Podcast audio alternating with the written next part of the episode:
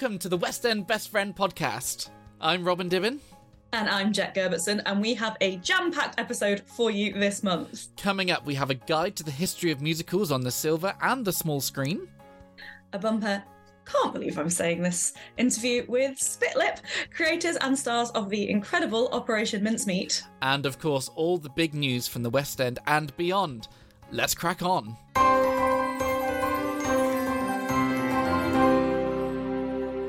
So, Jet, how has your last month been? It has been a bit of a roller coaster not gonna lie. Um i have been i've not been as well as as i could have been. So i have been able to be out and see some theatre but not as much as i uh, wanted to. What i have managed to squeeze in though were two shows. I went to see precipice at mt fest which was written by my husband adam gerber and tori allen martin which was great. And obviously we spoke to paul taylor mills about mt fest. Precipice is just this really sweet little show about being in your 30s and all of the stresses and life choices that you have to make there. And I think they've really captured something really, really lovely. So I went to see that, which was great. And I think Touchwood, you know, it'll have a life outside of MT Fest and we can keep track of it because I think a lot of the audience were just like, yeah, I needed to see this. It's all about, you know, whether or not to have children, if you want children, how dating's going, if you've not found that person that you're supposed to be with, if that is even something that you want. I think it was a really, a really special piece. And then last week I went to see Sylvia at the Old Vic, which was really, really fun. Beverly Knight is in there as Emmeline Pankhurst, tells the story of Sylvia Pankhurst and this sort of fight for suffrage. It's a huge, huge show, um, sort of takes inspiration from Hamilton, that retelling of history, bringing hip hop in. It's a really interesting way of like putting that history on stage. Massive audience reaction, really, really fun. It's done by the dance troupe that did Into the Hoods, like the the hip hop retelling of of the fairy tales.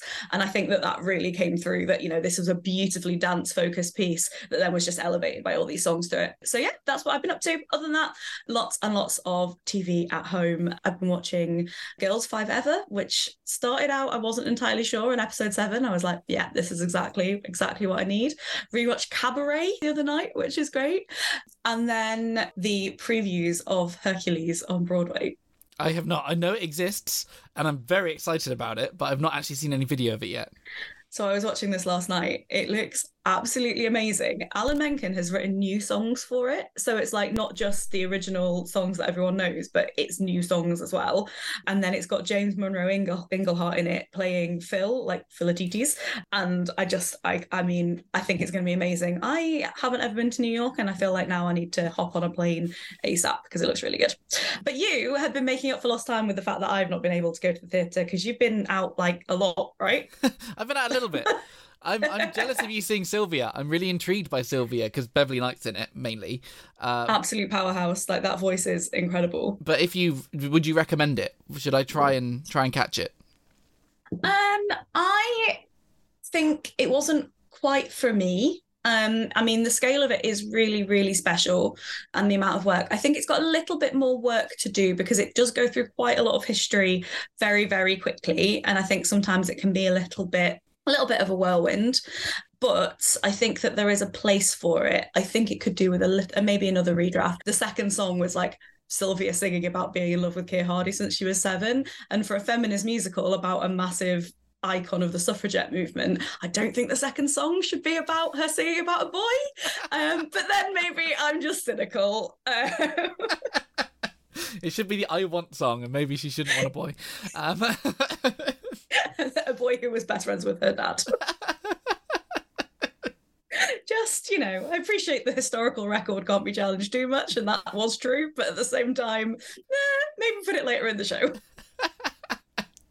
amazing. Um, so what have you been up? You've been seeing um you've been seeing your own powerhouse women on stage. You've seen the Cher Show. I have, yes. The Cher Show came to Bristol, so of course I had to go and check it out. Danielle Steers was in it, which she was in the Bat Out of Hell original cast, where I saw her first. Phenomenal singer, so we were like, we have to go and see it.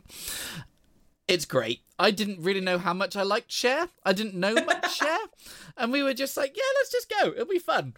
And honestly, if it comes near you, just go and see it. Even if you're not sure about Cher, it's a really great night. Oh no, Cher is an icon, and and also I think like I think I probably know more Cher songs than I think I know. Like, because in my head it's like okay, they've got like the Sonny and Cher, I Got You, Babe, and then you've also got like I like Believe. But um, imagine this, you know, I'll probably start listening being like, oh my god, yeah, this banger. Yes, definitely. It's very much like that. And then they just keep slipping them in, and you're like, oh my god, I know this one, I know this one. But then you also hear a lot about Cher's story and bits you probably didn't know, and what was happening behind the cameras, and how her life has actually been very up and down in terms of professional career. Also, lots of tea with Sonny, I'm not going to spoil anything, but that's that happened. um, but the what's great about it and what I love about musical theatre that allows you to do this is there's Cher in three stages of her life. Mm-hmm. So you've got Debbie Kurup playing Cher, you've mm-hmm. uh, playing the older Cher, you've got Danielle Steers playing kind of middle-aged Cher, and you've got Millie O'Connell playing young Cher. Oh, that's lovely. And all three of them are kind of on stage at the same time. So when it mm-hmm. starts with Young Cher, she's doing all the life of Young Cher, but Danielle Steers and Debbie Kurup are also on stage, watching over, chatting about it, communicating with her, and that happens throughout the show. And I really love musical theatre when it does that because it feels like a real immersive storytelling method, and it's it's great. Other stars in it: Lucas Rush as Sonny, he was awesome. Jake Mitchell as Bob Mackie, again really really great. It's it's great. It's a really good night out. No i I'm, I'm fully sold. That sounds amazing. And i love that idea of like the dialogue between the different parts of yourself um being able to like contextualize your own life. I think that that sounds really special. So yeah i am definitely going to check that out. Yes. What else have you been seeing? I also i went to london for my birthday in february mm-hmm. and i had to see it. It was on my list. I saw My Son's a Queer. And and? oh my days. It was amazing Rob Madge is phenomenal. I mean, mm-hmm. one one person shows are like scary to even consider putting on, let alone one so raw and personal as your own story and growing up as a as a queer person. You just fall in love with Rob from you know ten seconds in. You're you're fully behind them, and they just take you on this ride that is just beautiful. It's really beautiful theatre. I went with my boyfriend who I'm slowly introducing him into musical theatre, and this was like I'm slowly introducing him to the world. Yeah, um, this was this was kind of a little I wouldn't say stretch because that's that's really harsh. It was it was more of an interesting show to introduce him to because it's yeah, it's one... not like taking him to like Lion King. yeah, like, exactly. Yeah, it's it's a one person show with no interval, so it's mm-hmm. a completely different experience, and and he wasn't sure what to expect he loved it. He cried before I did. Um, Success. I was fine until about three quarters of the way through the show, and you learn about a present. I'm not going to spoil anything, but you learn about a present that Rob's grandparents gave them. And I was gone from there. And then they started singing "We Will Be Loved Anyway," and I was I was ugly crying basically from there Oh, Robin, I'm getting chills. That sounds so beautiful. I mean, that song makes me cry when I listen to the soundtrack anyway. And the first few chords started, and I was gone. I was like, well, here we go. Um, oh my god. Honestly, try and see it. They've just had a two week extension, which is really excited for them. So please go and see this little show because it's so special. I'm really hoping yeah. it's got more life in it because I think a lot of people need to see it. I hope it has a tour or something like that because I think that's one of the benefits of it being a one person show is that you know you get to take it on the road with a little bit less baggage and stuff. But yeah, besties, let us know if you go. I think that would be absolutely brilliant. Definitely. And I also saw Back to the Future. I managed to score rush tickets for Back to the Future. Amazing. Always fun when you manage to get them. And we got to see Roger Bart before they finish. Mm-hmm. And it was great. It was a really great show. The DeLorean effects are incredible. I've never quite seen effects like it in a show. The use of projection and also the car and movement and everything is is awesome. I think f- for me, the show, the songs were a little bit uh, kind of forgettable. Okay. They, they were enjoyable in, in the time. I can remember roughly two of them. The rest of them were just a bit I don't know. The, the, to me, they weren't very memorable, and mm-hmm. I almost feel that it it would have been better to have more DeLorean in it Always more DeLorean. You need more DeLorean. So I almost feel an original story in the Back to the Future universe would have been more effective. Ooh. Okay, so one where perhaps it's not that familiarity with it, with the story and people loving it, and actually they can play with it a little bit more because you don't have to keep it canon and be like, no, this is a sacred text. Yes. So they've updated the story a little bit just to bring it into modern times. When Doc Brown has the plutonium, he's stolen it from a like a factory rather than from the Libyans. So the Libyans don't come and shoot him. Um, Yeah, that's fair. Libya, I think, I mean, world uh, politics is what I'm supposed to be most uh, most up to date with, but I don't think the Libyans are doing anything bad at the moment. no. So No, it- so we've probably just to slander them for no reason. I did I did miss Doc Brown being like, the Libyans, Marty, it's the Libyans. So I did miss that a little bit. But it, it was fine how it worked and the effects were great. The Marty's dad was amazing. He was literally just like plucked out of the movie. Really good characterization. And the the whole cast were great. The energy was amazing. I just yeah, for me just some of the songs were a little bit there weren't any I- like Circle of Lives or Defying Gravities in there. I wonder though, because I know you, I think as a you must have a different view of it as a musical theatre fan versus like that is one show that is doing phenomenally, I think, with non sort of theatre going audiences. And I think actually, as long as it's got like really good fun things whilst it's happening, and it does have to be quite, I think, counter to what you're saying, almost has to be quite good to the original plot because I don't think a lot of the people, you know, you're going to go take your dad to see it or whatever, who's someone who's grown up with it, they're not going to get the soundtrack on Spotify later. But what they are going to do is have an amazing time whilst they're in there and have the whirlwind and enjoy the effects and enjoy those bits from their childhood that are coming to stage. That's very true. Yeah. So I'm looking at it from a musical theatre point of view, whereas it's a very safe show to take non-musical theatre people. And I've had mm-hmm. a lot of friends say to me that you know they want to take their their partners or something, and they're not into musical theatre, but they think they will really like Back to the Future because it's that safety in knowing the story. And what my, one of my favorite bits. Oh my god! In the overture, because it's an official production, they can use all the music from the movie. So the overture has got the Back to the Future theme in it, and in the that was done on an overdriven guitar. And I I lost it. I I was sat next to my boyfriend. I was like, "Oh my god, this is amazing!" he was like, "What? And how- guitar?" I'm like, "Is it- "Can you not hear how epic this is?" And how did your non-musical theatre loving boyfriend find it? Well, he he likes musical theatre. He does like musical Okay. theatre. I wouldn't say he's non-loving. He he does like it, and I'm introducing him to more. But he he thoroughly enjoyed it. He thought it was great. Good. He really loved the DeLorean, and yeah, he he really liked it. So it was great. But do try and see it because it is epic and it's doing really well. And just for the DeLorean effects alone, it's definitely worth seeing.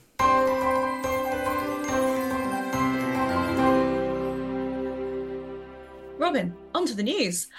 If people aren't coming down to London, we have taken a roundup this month of some of the tours that have recently been announced that are going around the UK and Ireland this year.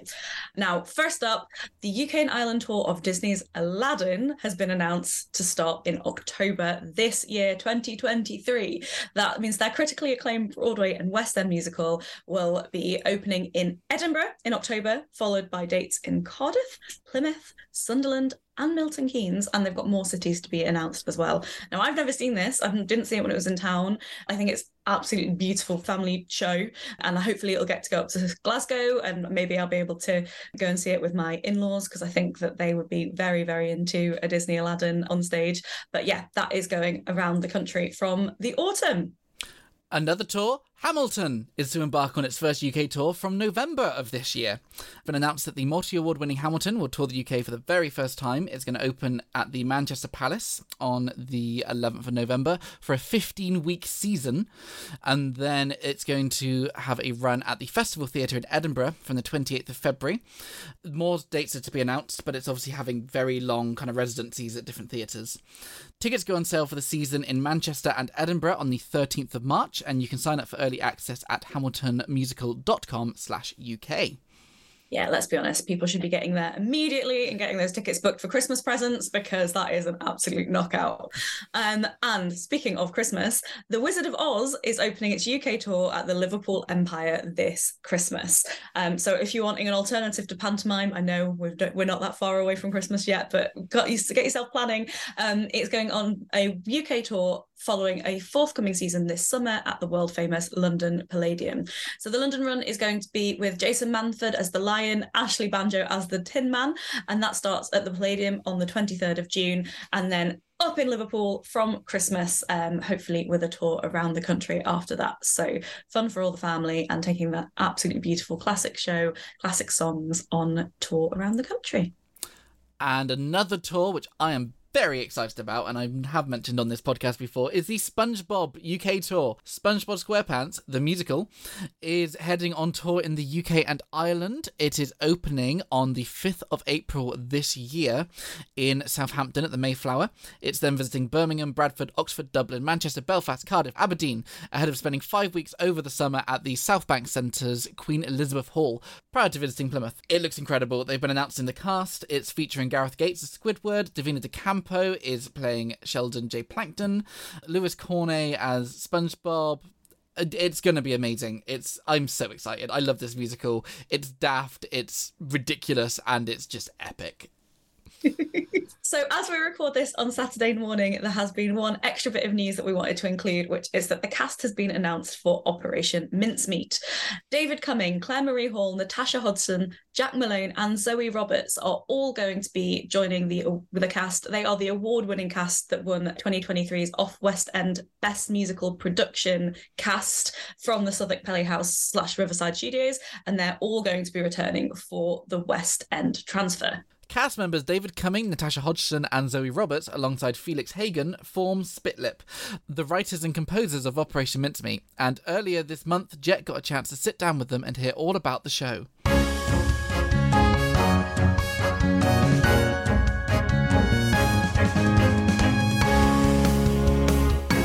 Firstly, everyone, thank you so much for joining us on the West End Best Friend podcast. Woohoo! Yay! Thanks for having us. so many of us. There are so many of you. So to get started, you are Spitlip, but could you introduce yourselves and tell us what it is that you do with the group and with the show? Hello, my name is David Cumming. I am part of the company of Spitlip. Hello, I'm Tash Hodgson. Uh, I'm writer as well. I play the character Montague in Operation Mincemeat. Dave didn't tell you who he plays, but it's Cholmondeley. I've done your work for you, Dave. You're welcome. Thanks. I'm Zoe. I'm also part of Spitlip, the writers, and I play Bevan, amongst others, in the show. I'm Felix, and I'm also part of Spitlip. Can't act. we keep him in the back. Just music. Yeah. Yeah. Amazing. Thank you so much. Now, in case people are just turning in, tuning in to the West End Best Friend podcast for the first time and they haven't heard me talk about Operation Mincemeat, which is unlikely, but they may not have, who would like to take on telling us what Operation Mincemeat is all about? So, yes, Operation Mincemeat is basically a crazy true spy story that happened during World War II, where MI5 were rooting around for ideas to, to like hoodwink Hitler in a variety of uh, strange and interesting ways, and came across this idea of dressing up a corpse. They just found a homeless guy, dressed him as an officer, uh, threw him in the sea, and hoped that he would basically convince Hitler with fake documents to move his troops somewhere they shouldn't be. It's a completely ridiculous story filled with re- completely insane characters and coroners and pilots and and you know Ian Fleming who wrote James Bond and when we came across it we couldn't believe that it was true but it is and so we thought that sounds like a bit of fun for a musical well, as you're saying, the show has got something for everyone. It's silly, it's sentimental, music's fun, but it's heartfelt. We've got history. We've also got the skewing of the skewering of the British establishment. Have you got a key audience that you're like, yeah, they're the yeah, they're the people who come, or is it really one of? I mean, I've taken my in-laws to see it, and I've oh. uh, so you know, really is one that it seems like it's connecting with people of all ages, West End theatre fans and non yeah i think we that was kind of important to us wasn't it we we wanted to make something that was really broad in its appeal and broad doesn't have to mean that it's boring or kind of bland but that there's something really juicy and exciting there for everybody you know it's a true story there's some history in there but it's not a history lesson it's taking apart the British establishment, like you said. It's got some amazing contemporary tunes. It's got some absolute bangers in there. You know, we've had like an eight-year-old on the front row, like nodding along and singing along to our shows. We've had, you know, we've had people in who are kind of like, oh, I remember the war. It was excellent. You know, we've kind of, we're not really pigeonholing who this is for. We think it's just for everybody who wants just a really stupidly entertaining night out, basically. Brilliant. I, I I remember uh, like this has really stayed with me. We got a DM from a girl who brought her like quite quite right wing Tory dad or stepdad because I think you know old old Tories love hearing about the war. I'll tell you that for free. And so you know you kind of mm-hmm. you can get them, you get them into Mincemeat because it is this World War II story, but we kind of obviously subvert and kind of take the piss. And also we do lots of stuff with gender. And so you know women play men and men play women. And she DM'd us to say that she'd never managed to have a conversation about gender with her dad before, and that this show like he he came out of the show kind of going, oh, it's so interesting how you forget who's playing who so instantly and that it doesn't matter. And she was like and you know that was the first in that i'd ever had with him about like well you know gender is interesting. It's a construct. Maybe things are more flexible than we thought. And she just was like which is not a thing we ever sort of set out to do but is i think just such a lovely thing that can come out of a show like this where lots of things are blurred and it's a comedy but it's still emotional. And you don't feel like you're being preached at. You're just being you're just demonstrated other ways of being that maybe you hadn't thought about before no, I think that's brilliant. And yeah, you're completely right. As I say, I took my in-laws who are a lot more conservative than I am to it. And I was like, yeah, this will this will be the one for them. They'll have a lovely time. And they and they did have a lovely time. And they now oh, understand why I've seen it as many times as I have. Um, so we know that Operation Mincemeat has had four stages. You started at the New Diorama, moved on to the Southwark Playhouse, had a blockbuster season at Riverside Studios last year, and now it's coming to the West End. That so is great knowledge. Well done. Almost like somebody sent me a press release. No, I did. I, as I say, I have, as our besties know, I have seen the show at most of its iterations. So let's start at the very, very beginning when did you begin writing this? What was your inspiration? Who who came who did it come to first sorry it will be me talking again. Sorry i will stop talking but this. Is just because it was my my um my family. So yeah we we wanted to we wanted to write a musical. Me and dave and zoe were in a comedy troupe together where we'd done lots of sort of ridiculous uh, shows that contain music but had never written a musical before. And me and felix were in a band where felix um, wrote ridiculous glam punk slammers for us to perform around dodgy pubs in places including coventry and, and places like that. So we kind of we decided to merge these talents and write a show and we didn't know all we knew is that it was very hard to make money from musicals and very hard to get them put on at all. And so we thought, right, we're going to go with an adaptation or a true story. And we were searching around for stuff and we just couldn't find the right thing. And we were really, you know, getting down about it. And I was on holiday with my family and I was sort of, you know, lamenting the tragic life of an artist who can't find the right idea. And my brother, who was a very down to earth vet at the time, sort of took his headphone out and was like, I'm listening to a podcast that should be a musical. And I was just like, shut up, Joe. like you can't just you don't know how difficult it is to make art and then I listened to the podcast and it turned out he was absolutely right. And we decided to make a musical about it. It was a Stuff You Should Know podcast about Operation Mincemeat. And the second I finished it, I sent it to the other three and was like, guys, I think this might be it. And and here and we, we are. Were like, and we were like, a show about World War II. I know, yeah. Who cares? Who who cares about this? And then we listened and we're like, oh, wait, what? That is and, that is not the war that we ever were told talk about. And it's now been your about? entire life for several years. And it's now been done. Yeah. So yeah, that was back in 2017. Yeah. So we've been making it since then. It was first on at the New Diorama in 2019. After we did a, a short, well, not short, to one night scratch of it of two songs only at the Lowry um, about a year earlier. And then we did a five week run at the New Diorama and that kind of birthed the first iteration of the show. It was sprawling. It was far too long. Some so scenes, long. like 20, some so songs, like 26 minutes. Um, it was bonkers. But it, it, it's where the, it was the crucible that kind of made the the show what it is now. Yeah, yeah, it's changed a lot, but the bones are still there, aren't they? Like you know, the, it's still the essence of exactly what we started making five years ago. We're just a lot, our knees are a lot worse for wear. Yeah. When you talk about the changes that you're making, I mean, you have got a cult following of this, and also it's exploded. You know, you've been re- reviewed in Variety, like it's it's made it across the pond. Everyone's very excited. How does that? I mean, does that add more pressure? Does that add more pressure? Like, knowing lots of oh, no, I don't know what you're talking about. No. When it comes uh, to making um, these changes, cutting songs, changing songs, that sort of thing, have you? How easy is it to make that separation of creatives and go? No, actually, we know that this is better for the story, even though as actors, we know that this is getting they are getting responses to this in, in the room every night. Yeah. How do you make that separation? It's a really interesting question because actually, the, there's a, a, a, the biggest change that anyone who's seen the show numerous times over the past few years would be the end of act one number that we have completely changed what that song is how it is presented what it's doing it's now doing what we have always wanted it to do it just took us a while to get there and there was a little bit of you know pushback within ourselves of like, should we change this? You know, it, it, it's it's it's pretty It's good as working. it is. It's working. It's a fun song. People love it. It's a fun song. People are saying it's their favorite, but we were just saying, but it just isn't right for our show, and it's not right for the characters, and it's not the right ending of that act. And you kind of have to just sit with yourselves and really only like you can only really between the four of you be like, well, if if we want to change it, then we have to change it. Like we are the only ones we can listen to because it's our work, and ultimately we have to sit with it. And there has been some, but not pushback, but p- comments from people being like, "Oh, that was my favorite song. Why did you take it out?"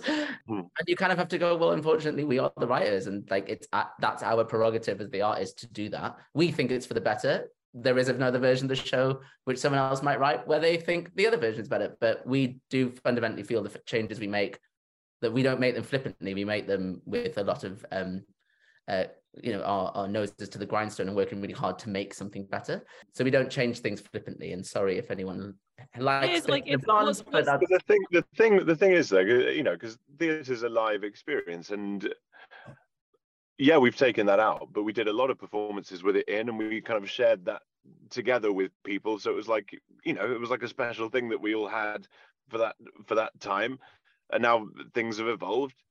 But it's like uh, I don't know. There's something beautiful about giving people that unique thing which they can take with them, and you know that memory still exists.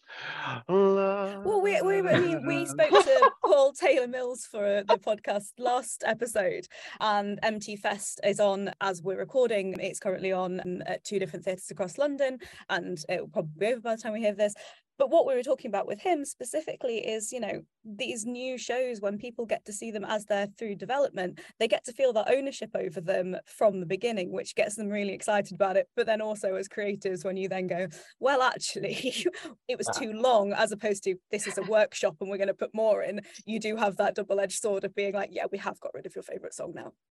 I think also I there's that think- thing of like like like it's what's amazing like it's amazing to have people so passionate about this show that they're like I must tell you this is how I feel about this song. This I like and I feel like you're making a huge mistake. Like it's kind of it's kind of um, gorgeous that that people feel that way and that they have that passion uh, for it. But also I, I do think there's a thing like when you go and see something for the first time you can never recapture having seen something for the first time. And I think the shine of seeing a show for the first time can sometimes get mistaken for key elements being correct or not correct like and that's not to try to be like patronizing or whatever but you know it's from our from our viewpoint which is like every night we do it we do it we know we know the show as well as anyone can know anything. And you know it, it's, uh, it's we feel we feel heavy you know the responsibility of making people feel happy and that they're, they're seeing the best version of the show. And and i do and i do think and hope that you know every work every bit of work that we do towards it it has the double-edged sword of yes like people getting beautifully passionate about it and we couldn't be more grateful for that. But also we we have we have to keep we've, we're in this deep. We've been we've done this for this long. We gotta fi- we gotta And just you do know it best, thing. you know, you're the ones who are hearing it and have known it from start to finish. I think what's been amazing for us is that we've we've had such a brilliant following from audiences and we've done such periods of like workshopping. Like you say we've done huge stretches of workshopping and previewing the show particularly because it's comedy we need to test things in front of an audience. Like we can make each other laugh but we can then land a gag in the theater and it falls like an absolute stone. And we have to go oh that one's just for us then i guess. But and again we're going to be previewing that's why we're previewing it for five weeks in the west end so that we can i mean so we can finish the damn thing but also so that we can get feedback and help the audience have helped shape the show. It's not For been made in a silo. They've definitely contributed and that feedback even if occasionally we reserve the right to go well thank you for the feedback but we're going to ignore you. But actually loads of it has just been absolutely crucial in in shaping the whole thing from the the chaos that was the 2019 version that we first introduced. So we yeah we we love how vocal audiences have been and that they're right there with us and that they share the journey. They remember the stuff we've got rid of but they also can see what we've kept and they've seen us make mistakes and props disappear before our very fingers and costume, Costume changes go off. wrong and you know that yeah exactly. That's all going to be like a re- that's that's a really special part of the journey for us as well as it is for them. So we kind of yeah we love that. Having people that have seen it like so many times and and you know and hanging out with people to whom the show means so much it's on the flip side of that it's like when we do make a change and then you see the kind of joy that it brings people where it's like oh now now because of the thing it's like the characters that we've fallen in love with their arc makes even more sense or it has even more jeopardy and all of this stuff. It's like but that's a really beautiful kind of affirmation and tells you you're making the right decision. It's like that's the kind of the way the feedback is becomes so important. It's also it's also for specifically for musicals it's a very unusual way to make a musical you don't usually get to see a full two act show and then it goes away and come and they retool it and comes back on like on numerous occasions. Usually they're they're built in kind of secrecy for about seven years, just shown in pre uh, private showings, and then you see the previews and they work on it there, but they they're kind of almost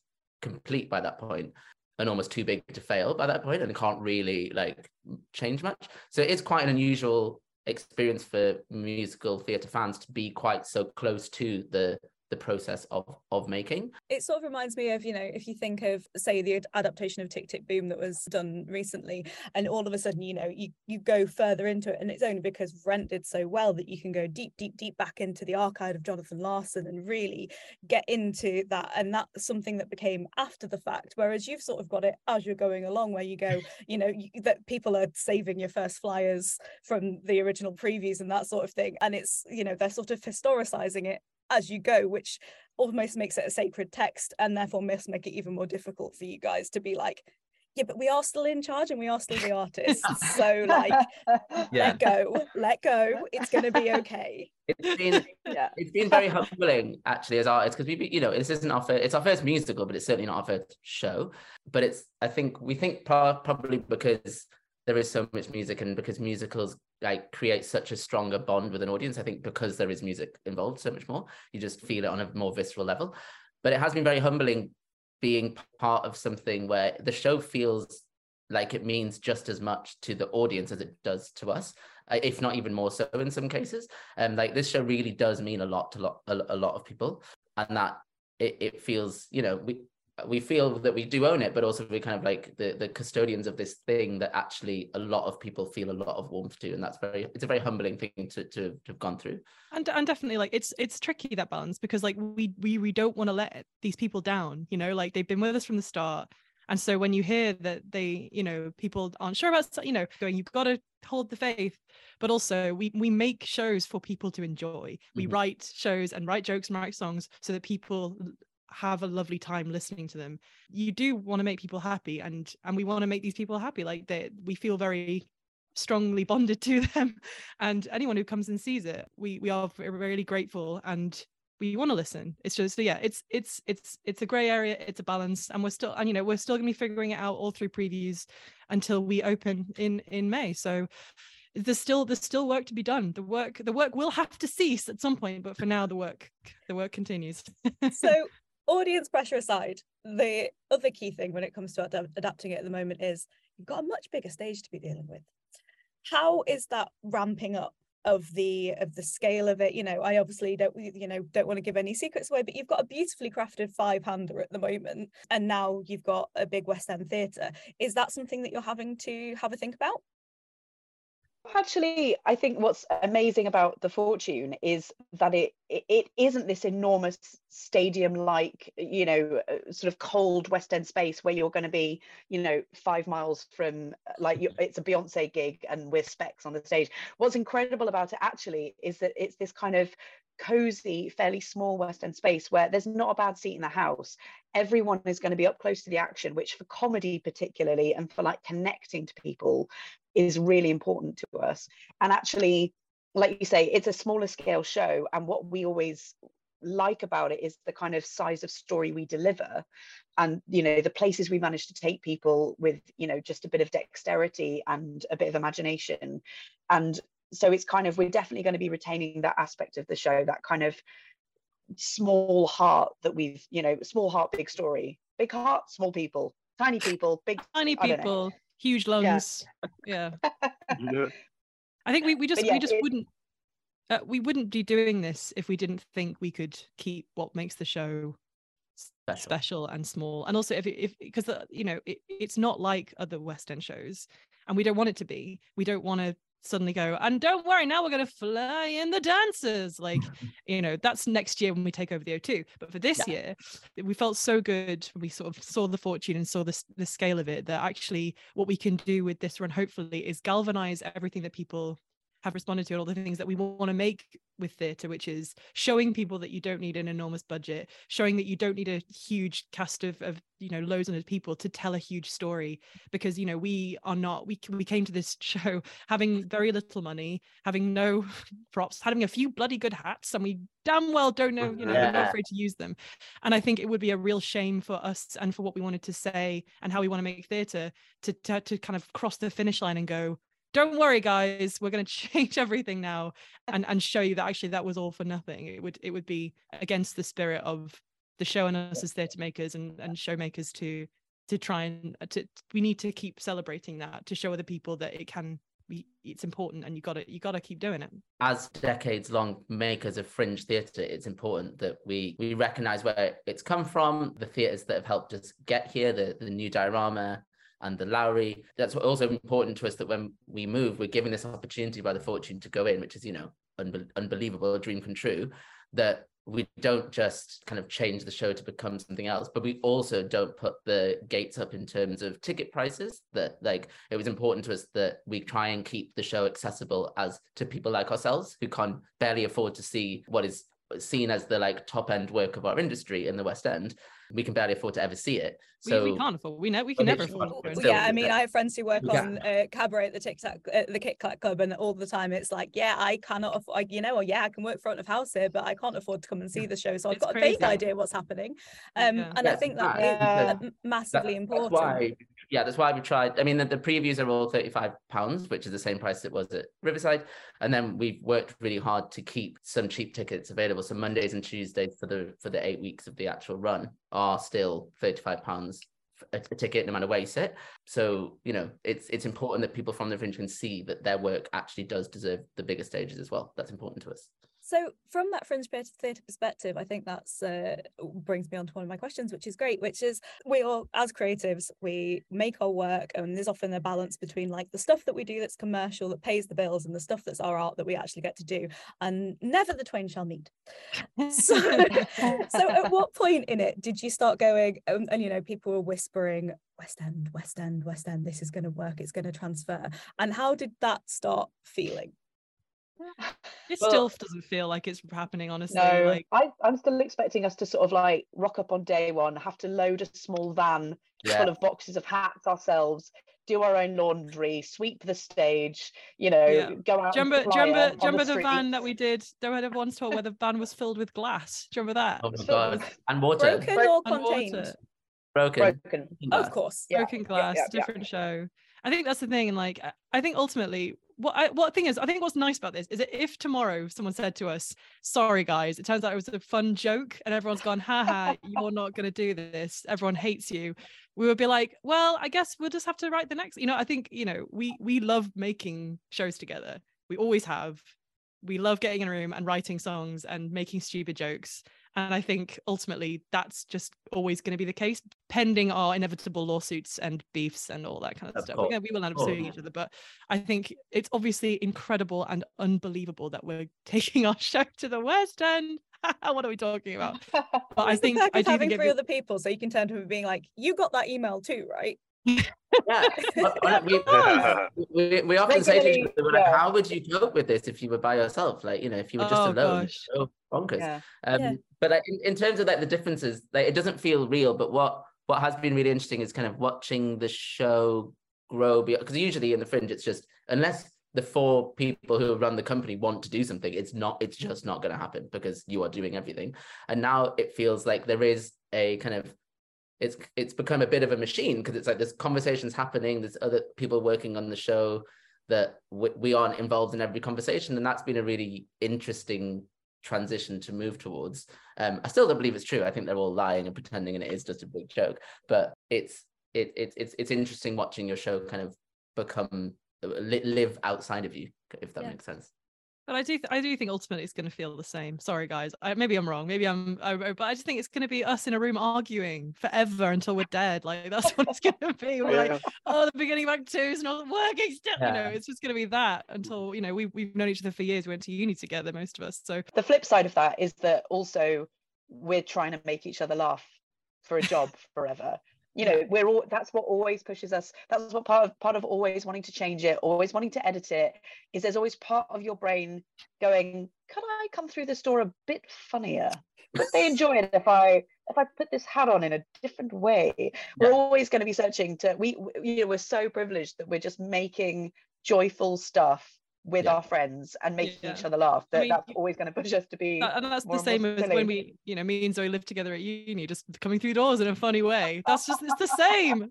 But with that, you know, you've got so much energy now, has been going into Mincemeat for such a long time, and you've been working together, creating shows together for for a long time. I'm, I'm, I remember you right making the uh, video during the stage debut awards during lockdown, all of you in your own bathtubs, you know, yeah. absolute chaos. Are you having those chances to explore other ideas outside of it, and or do you just go, "That's a fun idea. I'll write it down in my notes app, and we'll come back to that in a decade."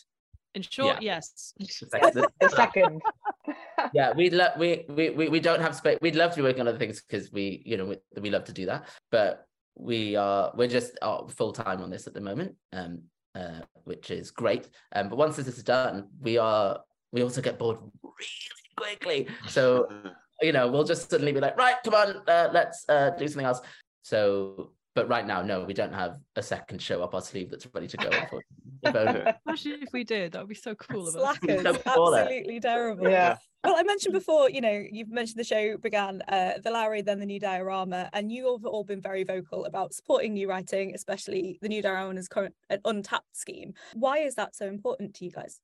Yeah we wouldn't be here without it. We wouldn't It's have our crazy. careers if it weren't for the Lowry. Like we went, Yeah. we came to them, we were little comedy makers, being like, "Please, can we have a pound?" And and they they were were like, yeah i mean they, "Yes, we will give you. They've we will always give you been- guidance." Yeah they've been Yeah. kind of kind of amazing. The thing that i that we think is incredible about them amongst you know there are there are lots of venues that support new work but the new diorama particularly just have this ability to go but wait what's what's this other problem that you've got? Or what's the actual barrier? Well let's brainstorm how we can solve that. Let's not just do stuff that other people no we're not just going to chuck you a couple of hundred quid and and hope for the best or you know do things by the book. I mean i think the, one of the first things that they did for us when we were writing as a comedy troupe was we went to them and went so we can't cash flow going to the edinburgh festival. We Yeah. think we're going to make the money back. We can we can get there but you have to pay all the money up front and we don't have it. Can you cash flow it? And that actually they they went well yeah i guess actually. You can have a loan and then you pay it back and that's how it works. And and then that became something they started doing for other companies. And it's it's just amazing that you don't get that kind of flexibility of thinking in a lot of venues because obviously they face their own challenges in Yeah. a time when no money is going to the arts but they're always considering how do we bounce whatever support we get to the artists which is how new work gets made and how artists survive so it's just yeah they're they're incredible it's Yeah. truly yeah truly radical thinking that they have there in it in it and as as as we've all said we quite simply wouldn't be we wouldn't be in a place to work together still to start making mincemeat if we hadn't have had the decade of support that we've had from the new diorama and the Lowry prior to that because we simply wouldn't that's where we that's where we learned to write together that's where we learned what our style is that's where we created it um Support if- your local venues. Give Yeah. them money. They are doing God's work. But- they are they the- are bringing you the most innovative stuff that you're going to see. It's yeah, well, we've but spoken it's on the podcast before about the diorama closing down for a season and going, okay, actually, we're meant to be learning post pandemic about how we treat artists. We're meant to be learning about what we want to say and what theatre we want to be making. And I think that you know having the the grace and the power to say, you know, to sit in it and go, we're going to take some time out, guys, and actually work out what we want to do here is such a powerful thing to do. And it means that we get even more specific stories that really show new audi- uh, audiences new things. And I think that's really special.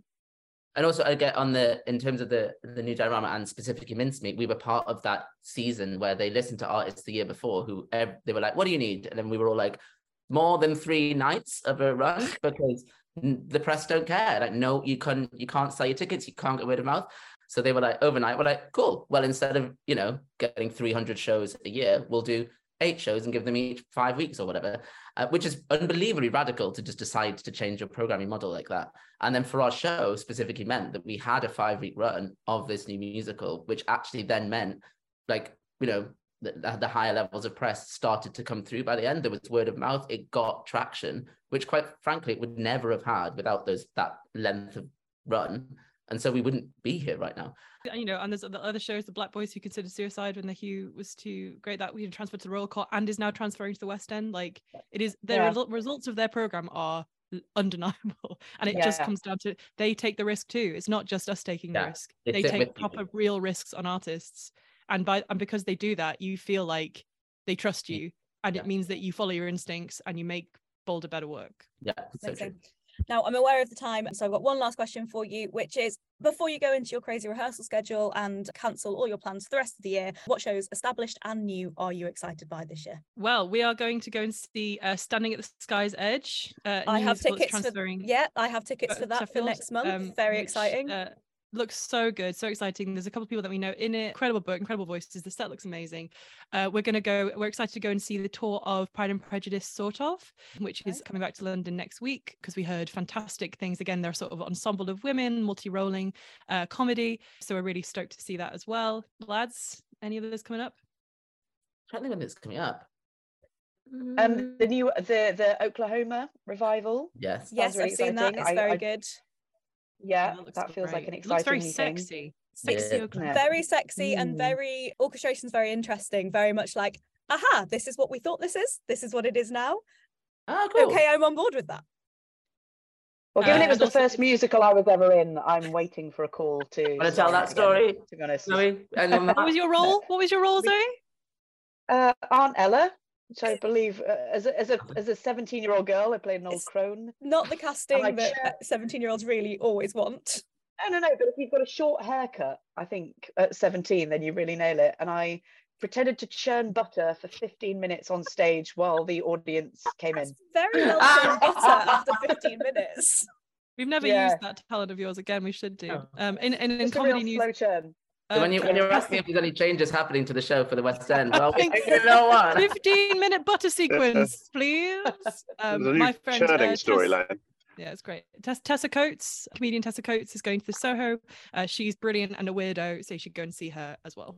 Amazing. Well, besties, there's some recommendations for you. Operation Mincemeat previews start on the 29th of March with the eight week run from the 9th of May to the 8th of July 2023 at the Fortune Theatre. You can get tickets at operationmincemeat.com and you might see me there because I have tickets for every month till July. Um, everyone, yeah, thank you so, so much for spending your time with us today uh, and joining us on the podcast. Oh, thanks for having us. so much. Absolute pleasure. Thank you. What a churn chat. And I look that. forward to the restraining order in the post soon. And of course, if you want to see Operation Mincemeat yourself, it's on at the Fortune Theatre. Previews begin on March the 29th and the show runs until July the 8th. You can get tickets online at operationmincemeat.com and priority tickets are available through the official mailing list.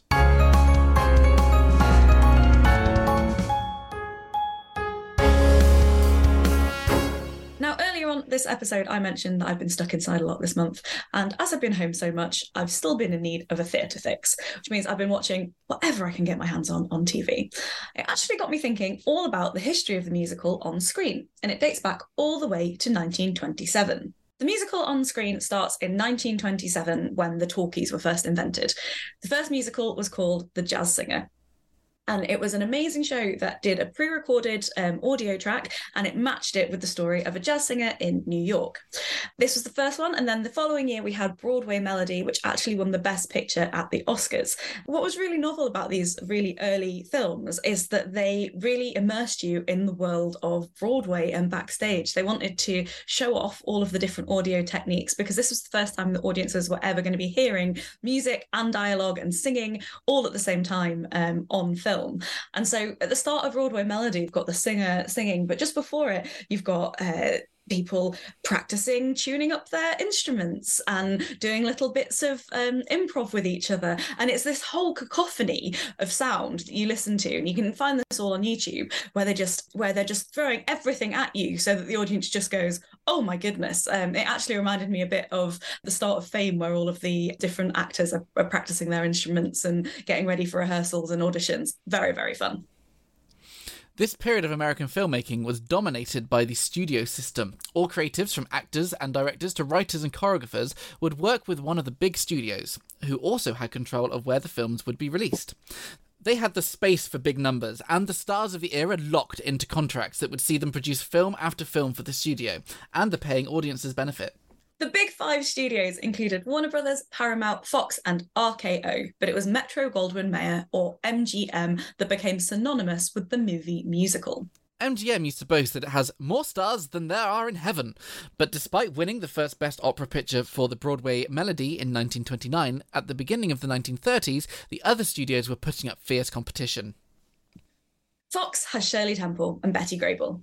Over at RKO, Fred Astaire and Ginger Rogers were dancing up a storm, and at Warner Brothers was Busby Berkeley. Now, you've probably heard of Berkeley. He was the director and chore- choreographer who's synonymous with big dance sequences featuring synchronized dancers, scantily clad, and making kaleidoscopic patterns, all shot from above. Between 1933 and 1935, Berkeley was involved in 14 different films, including the original film production of My Beloved 42nd Street in 1933. 42nd Street brought the idea of an all singing, all dancing backstage pass to Broadway to the audiences of the early 1930s. MGM then needed to pull out all the stops, and their secret weapon was the producer Arthur Freed, who began to build a stable of stars, including Gene Kelly, Judy Garland, and directors including Berkeley and Vincent Minnelli, later husband to Judy Garland and father of Liza. Arthur Freed, according to BFI, made conscious decisions to transform the genre of musical films with unashamedly artistic combinations of music and movement, colour and chic, star performance, and emotional authenticity. It was Freed who was behind The Wizard of Oz, 1939, and continued to champion the young Judy Garland alongside Mickey Rooney. Hits of the time from MGM include Meet Me in St. Louis from 1944, On the Town from 1949, An American in Paris, Singing in the Rain, and Kiss Me Kate so many of MGM's musicals have become classics which are still loved today. We can't talk about musicals of the screen without talking about Disney, and especially the golden age of Disney. So, Disney studios and animation were used to create musicals to enhance the entertainment of all ages. Starting in 1937 with the release of Snow White and the Seven Dwarfs, iconic films including Pinocchio from 1940 and Fantasia, also released in 1940, through to Cinderella in 1950 and Lady and the Tramp in 1955. They all experimented with just how much could be achieved through matching animation with with sound and music. By the late 60s, the studio system was floundering, and after Walt Disney's death in 1966, Disney moved away from making many musicals for a couple of decades. But many credit Disney with keeping the love of musicals alive through the 70s to the early noughties. Whilst live action musical hits began to be few and far between, Grease in 1978 was an exception to the rule, it was musical animations that captured the hearts of a whole new generation. This period is known as the Disney Renaissance, and it includes 1989's The Little Mermaid, 1991's Beauty and the Beast, and 1992's Aladdin. One of Disney's great successes in its new films was capturing the star power of Broadway and the West End's biggest names, and having them lend their voices to characters. In the 70s and 80s, musicals such as Jesus Christ Superstar and Les Miserables were becoming blockbuster attractions.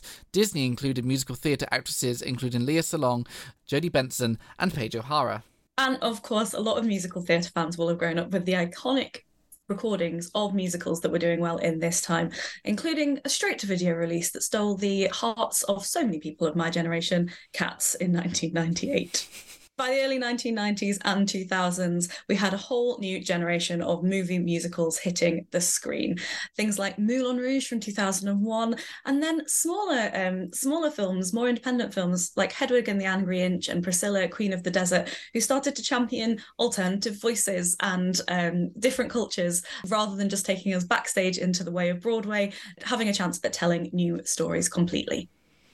Yes, and also on the small screen, we have seen lots of kind of musical TV shows which have been very popular within the community. Shows like Crazy Ex Girlfriend, Smash, Schmigadoon, Zoey's Extraordinary Playlist, Central Park, Julie and the Phantoms, just to name a few. And then, of course, there is the new tradition of the teen drama musical episode, which began with Buffy the Vampire Slayer and took on How I Met Your Mother, and we can even talk about Riverdale, there's enough there for an entire episode on its own.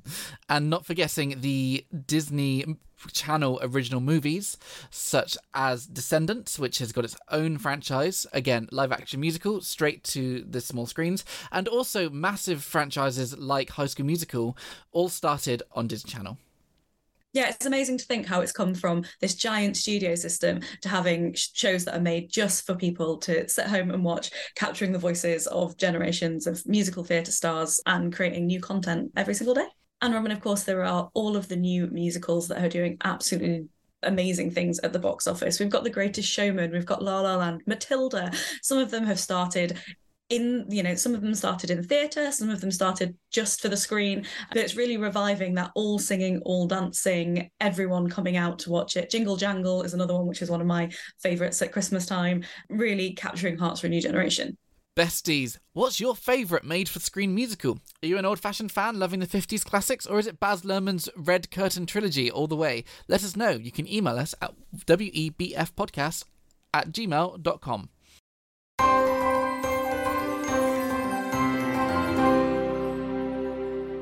just like that, we're at the end of another episode. I can't believe how much we fit in this month. Spitlip, a hundred year history of musicals on the silver screen. Um, yeah, hundred years, goodness. And next episode is already looking exciting. If you're looking for something to whet your appetite, let me just say, famous double acts. Or should that be infamous? Remember, if you want to get tickets to see Operation Mincemeat, if Jet hasn't bought them all already, go to operationmincemeat.co.uk. And if you want to keep up to date with all of the latest theatre news and reviews, make sure to follow West End Best Friend on social. We're on Instagram, Twitter, TikTok, Facebook. You really can't miss us. But if you want to keep up more up to date, we're at westendbestfriend.co.uk. Until next time, I've been Robin Dibben. And I am Jet Gerbertson. See, See you, you soon. soon.